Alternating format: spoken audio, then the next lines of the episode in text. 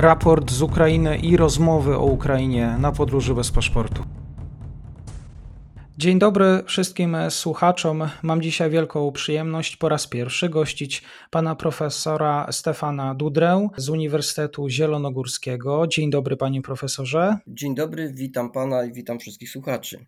Będziemy dzisiaj rozmawiać o tym, czy wojna na Ukrainie ma wymiar religijny. Kościół rosyjski już od dawien dawna ma nadzieję na zjednoczenie się z niezawisłą ukraińską cerkwią, właśnie pod władzą patriarchy w Moskwie. Na co pozwoliłoby to zjednoczenie, to za moment spytam pana profesora, ale też wyjaśniając dla słuchaczy o takie podstawy podstaw. Jak właściwie ma się, jak wygląda struktura kościoła prawosławnego na Ukrainie, bo to też nie jest sprawa łatwa. Tak, sytuacja jest skomplikowana i żeby zrozumieć, co tam się dzieje, co się działo, ja pozwolę sobie kilka sekund cofnąć się trochę w czasie, a mianowicie struktura administracyjna prawosławia na Ukrainie kształtowała się od samego początku w ramach metropolii kijowskiej. To było w X wieku. I co jest ważne, jej metropolici wtedy uznawali zwierzchność patriarchy konstantynopolitańskiego. Jednak w wyniku rozpadu Rusi Kijowskiej, jej podboju między innymi przez Polskę,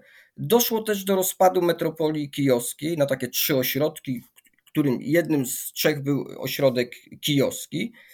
I metropolia kijowska pod koniec XVII wieku, wchodząca wtedy jeszcze w skład właśnie patriarchatu konstantynopolitańskiego, to jest bardzo ważne, podkreślam, w późniejszych mojej odpowiedzi do tego jeszcze nawiążę.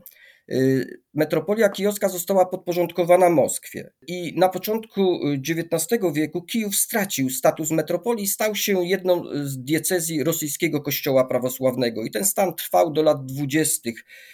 XX wieku, kiedy to na terenie ziem ukraińskich utworzony został egzarchat ukraiński, a w okresie Związku Radzieckiego po likwidacji ruchów na rzecz autokefalizacji cerkwi prawosławnej na Ukrainie egzarchat ukraiński był jedynym takim legalnym prawosławnym związkiem wyznaniowym na Ukrainie. I ta sytuacja trwała aż do lat 90. ubiegłego stulecia i po odzyskaniu przez Ukrainę niepodległości wyodrębniło się kilka struktur prawosławnych. W 1990 roku największa ukraińska cerkiew patriarchatu moskiewskiego. Ona właśnie powstała, została przekształcona z tego egzarchatu ukraińskiego, o którym mówiłem. 2 lata później powstała ukraińska cerkiew patriarchatu kijowskiego. I te 2 struktury, największe struktury prawosławne na Ukrainie, od lat 90. rywalizowały między sobą o wpływy wśród wiernych i jednocześnie instrumentalnie były też wykorzystywane przez władze Ukrainy. Sytuacja zmieniła się na początku naszego stulecia, a mianowicie z inicjatywy prezydenta Petro Poroszenki zaczęto dążyć do uzyskania dla autokefalii, dla cerkwi prawosławnej na Ukrainie. Na autokefalię nie chciała się zgodzić ukraińska cerkiew patriarchatu moskiewskiego, popierana przez rosyjską cerkiew prawosławną. I kwestie autokefalicznej cerkwi prezydent Ukrainy podjął w oparciu o cerkiew patriarchatu kijowskiego. Efektem tego, tak w dużym skrócie, było uzyskanie w 2019 roku od patriarchatu konstantynopolitańskiego autokefalii. I od tego momentu na Ukrainie funkcjonują 2 struktury prawosławne. Autokefaliczna cerkiew ukraińska, niezależna od innych cerkwi prawosławnych, oraz ukraińska cerkiew patriarchatu moskiewskiego. Panie profesorze, jak w tej całej układance, jak się ma ten zwykły wyznawca religii? Jaka też jest reakcja i powiedzmy, łączy się to w jednym pytaniu, które cerkwie są wypełnione po brzegi? Która cerkiew cieszy się tym większym autorytetem? To znaczy, może o autorytecie to bym nie mówił, bo to jest trudne do zbadania, natomiast do 25 lutego tego roku. Tą strukturą większą, posiadającą większą liczbę wiernych, większą liczbę cerkwi, była Ukraińska Cerkiew Patriarchatu Moskiewskiego. Zresztą po ogłoszeniu autokefalii rozpoczął się spór między cerkwiami prawosławnymi na Ukrainie. Zresztą autokefalii nie uznała rosyjska cerkiew prawosławna. Ja myślę, że wyjaśnienia wymaga przede wszystkim to pojęcie autokefalii, które tutaj przywołuję, bo ono jest istotne dla zrozumienia sytuacji, jaka zapanowała na Ukrainie. A mianowicie Kościół prawosławny w swojej strukturze organizacyjnej nie posiada władzy centralnej. Jego właśnie organizacja oparta jest na autokefalii, która jest jedną z zasadniczych form ustrojowych. Samo pojęcie autokefalii definiowane jest jako samodzielność Kościoła krajowego i niezależność od zwierzchnich władz duchowych za granicą przy zachowaniu jedności wiary, sakramentów i zasad kanonicznych.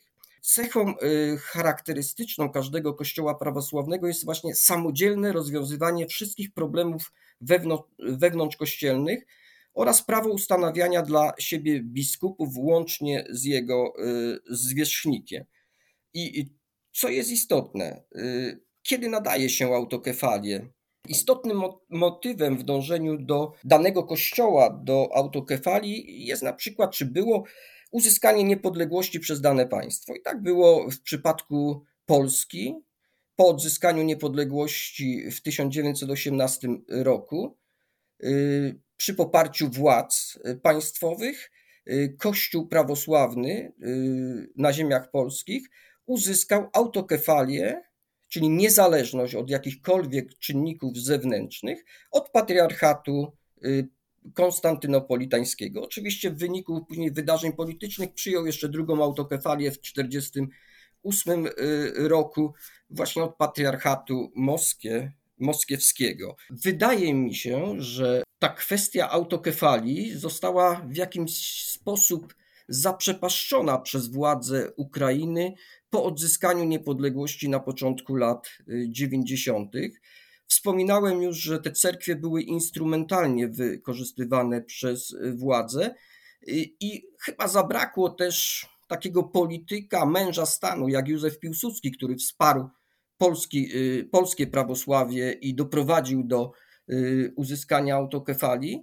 Zabrakło takiego polityka na Ukrainie. Dopiero Petro Poroszenko jako jednym z takich celów politycznych, ale też religijnych postawił sobie za cel, żeby cerkiew ukraińska była autokefaliczna, czyli niezależna od jakichkolwiek czynników zewnętrznych. W 2019 roku ta autokefalia dzięki wsparciu właśnie władz państwowych stała się faktem i dzisiaj Ukraina posiada cerkiew autokefaliczną, ale jednocześnie jeszcze posiada tę drugą strukturę, a mianowicie Ukraińską Cerkiew Prawosławną Patriarchatu Moskiewskiego.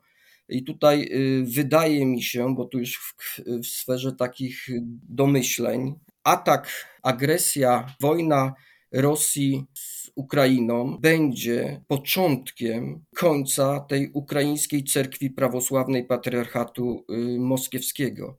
Myślę, że to, co powiedział patriarcha Cyryl, zwierzchnik rosyjskiej cerkwi prawosławnej, tutaj pozwolę sobie zacytować, że wojskowi nie mogą mieć żadnych wątpliwości co do tego, że dokonali oni jedynie słusznego i prawidłowego wyboru, to powiedział dzień przed agresją na Ukrainę.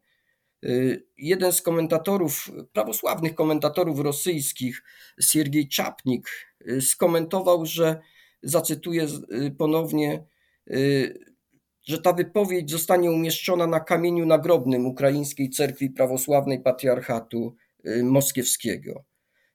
Wydaje mi się, że właśnie agresja na Ukrainę przyczyni się w przyszłości do tego, że dominującą strukturą prawosławną na Ukrainie będzie autokefaliczna cerkiew ukraińska, a nie ukraińska cerkiew prawosławna patriarchatu moskiewskiego. Panie profesorze, to zatem pojawia się pytanie, jak zareagował metropolita Ukrainy. Z tego, co się orientuję, tutaj miał taką wypowiedź, poinformował właśnie metropolita Epifaniusz, zwierzchnik Kościoła Prawosławnego Ukrainy, że 3-krotnie próbowano go zabić. Właśnie metropolita Epifaniusz, on zresztą jak chyba znalazł się na tych listach ludzi, którzy stoją na drodze Putina do podporządkowania Ukrainy, i zareagował jednoznacznie krytycznie na agresję Rosji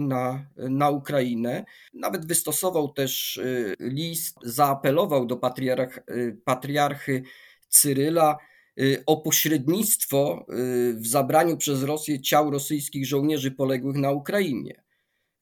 Wystosował do cerkwi rosyjskiej taki gorzki list, w którym napisał, że nieżywi synowie Rosji czekają na Ukrainie na przekazanie ich rodzinom. Myślę, że metropolita Epifaniusz jednoznacznie wypowiedział się po stronie niepodległej Ukrainy, ale myślę, że istotniejsza jest wypowiedź hierarchy kościelnego z tej ukraińskiej cerkwi patriarchatu moskiewskiego, a mianowicie metropolita kijowski Onufry, zwierzchnik tejże cerkwi, powiedział, że atak, agresja to wielkie nieszczęście. Rosja rozpoczęła operacje wojskowe przeciwko Ukrainie. W tej wypowiedzi wezwał wszystkich Ukraińców do zjednoczenia się,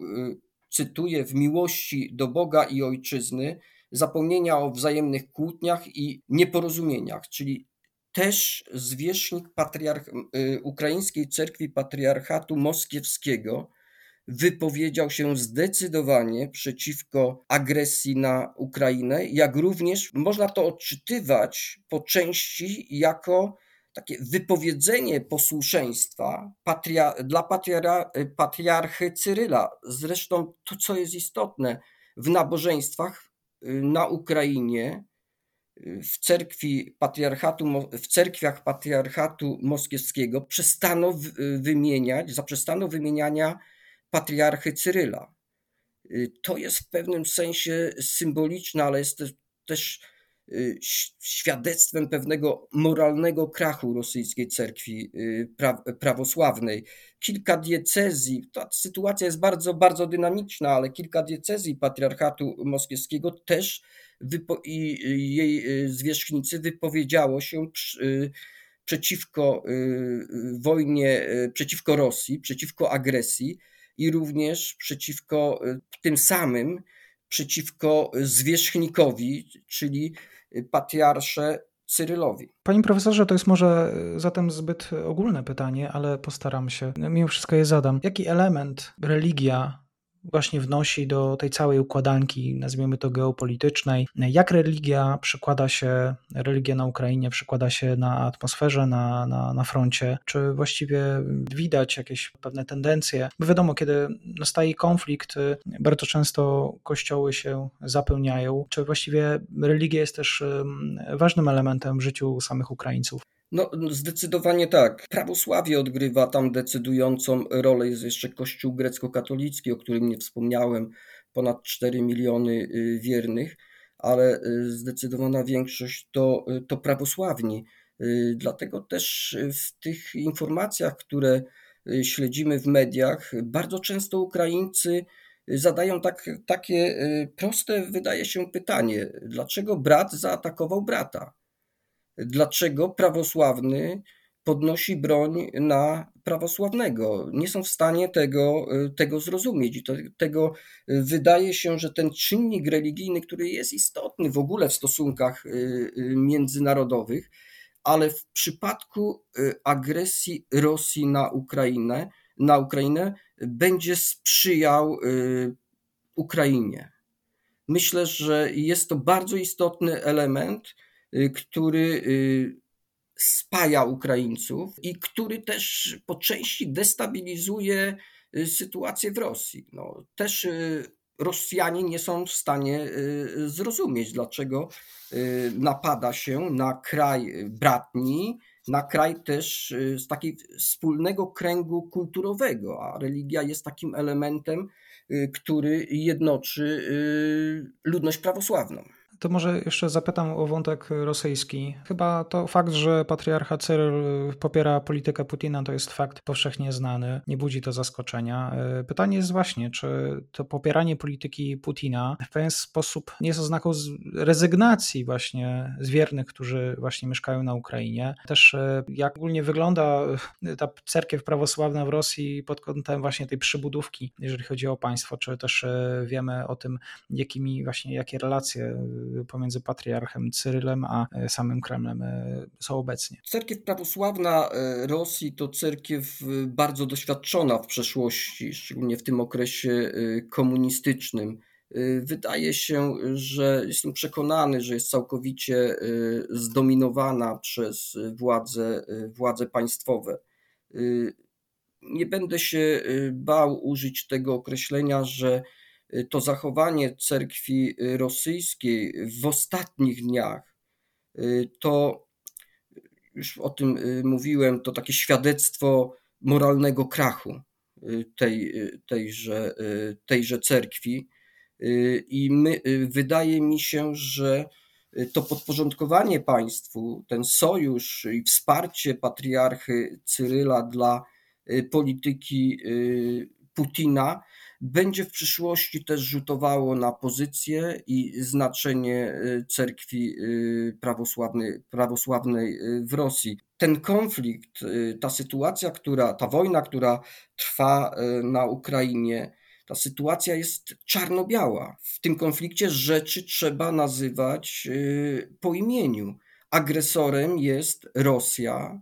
Agresorem jest Rosja rządzona przez Putina, która uzyskała poparcie patriarchy Cyryla, jednej z największych cerkwi prawosławnych na świecie.